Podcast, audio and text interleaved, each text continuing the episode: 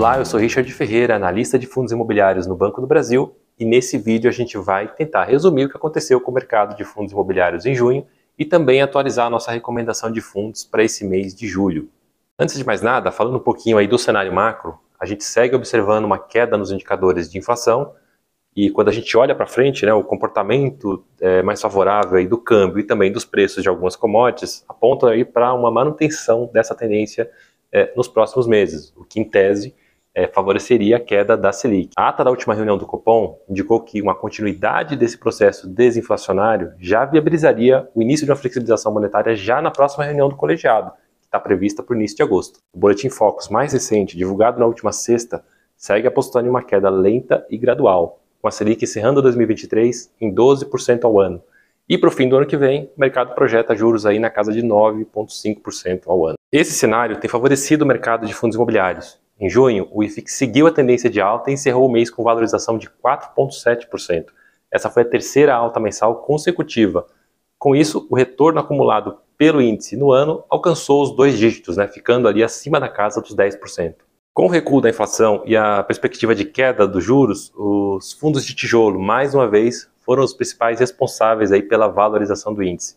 Dentre as maiores altas do mês, a gente destaca aí os fundos Pátria Logística, o PATL11, com alta de 16%, o BRCR11, que é um fundo de escritórios ali com alta de quase 15%, e o Vinci Logística, é o VILG11, com alta de quase 14%. Olhando para o outro lado, para o lado das, ba das maiores baixas, mais uma vez figuraram ali os fundos de papel high yield, que vêm sendo diretamente impactados aí pela crise no mercado de crédito privado, como o Hectare, que caiu 8,6% no mês, o Versalhes com queda de 8,4%, o Tordesilhas com queda de 7,1% e o Devan, o Deva 11, com queda ali de 6%. Em relação ao desempenho das nossas carteiras, a carteira renda encerrou o mês com uma valorização de 2,3%, abaixo do IFIX, é, mas dado que o foco da carteira aqui é dividendo, há, há uma concentração ali é, em fundos de CRI, e além da crise de crédito que a gente já mencionou, pesa também na performance desses fundos aí a queda da inflação, já que parte das operações, boa parte das operações são indexadas aí a IPCA+. Mas quando a gente analisa a carteira pela ótica do dividend yield, né, na média ali, ela manteve o patamar do mês anterior em 14,2%, isso em termos anualizados, rendimento esse que é superior aí à média do IFIX, que registrou 11,3% no mesmo período. A carteira ganho de capital, por outro lado, superou aí em cerca de 2,4 pontos percentuais o desempenho do índice, fechando junho aí com uma valorização de 7,1%. A exceção dos fundos BRCA11 e RZTR11, todos os demais fundos apresentaram valorização superior à do índice. Destaque aí para os retornos do AIEC e do RBRF, que fecharam com valorização próxima de 11% no mês. Para esse mês de julho, a gente está fazendo algumas atualizações nas carteiras, a gente está transferindo o fundo XPSF da carteira ganho para a carteira renda, o fundo já está ali operando bem próximo do seu valor patrimonial, e se essa tendência de alta de FIX é, for mantida, né, a configuração atual da carteira do XP Select tende a favorecer é, uma elevação dos dividendos aí, o que, em nossa visão, configura aí uma boa oportunidade para renda.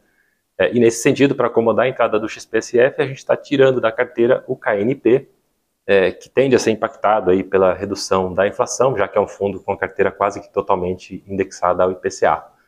Fora essa mudança, a gente mantém aí a recomendação nos demais fundos de papel, o HGCR, o RBRR, o RECR e o VGIP. E a gente segue também com a recomendação nos fundos residenciais MFI e TEGAR. Já na carteira ganho, a gente está voltando com a recomendação no fundo RBR Logística, o RBRL, recompondo aqui a saída do XPSF, e, e com isso a gente amplia a participação da carteira em fundos de logística para 25%. Aqui então a gente segue com a recomendação RZTR, Fundo do Agronegócio, é, também no AIEC11, JSRE e PVBI do segmento de escritórios, um fundo de fundos, o RBRF, dois fundos de logística, BRCO e RBRL, e a gente fecha com o fundo de shoppings, o HGBS. Bom, eu vou ficando por aqui, mas reforço o convite para você acessar nossos conteúdos na página bb.com.br análises. Lá você encontra nosso relatório mensal da carteira de fundos imobiliários. É mais claro, para facilitar, eu estou deixando o link aqui é, na descrição do vídeo, ok? Abraço e até a próxima.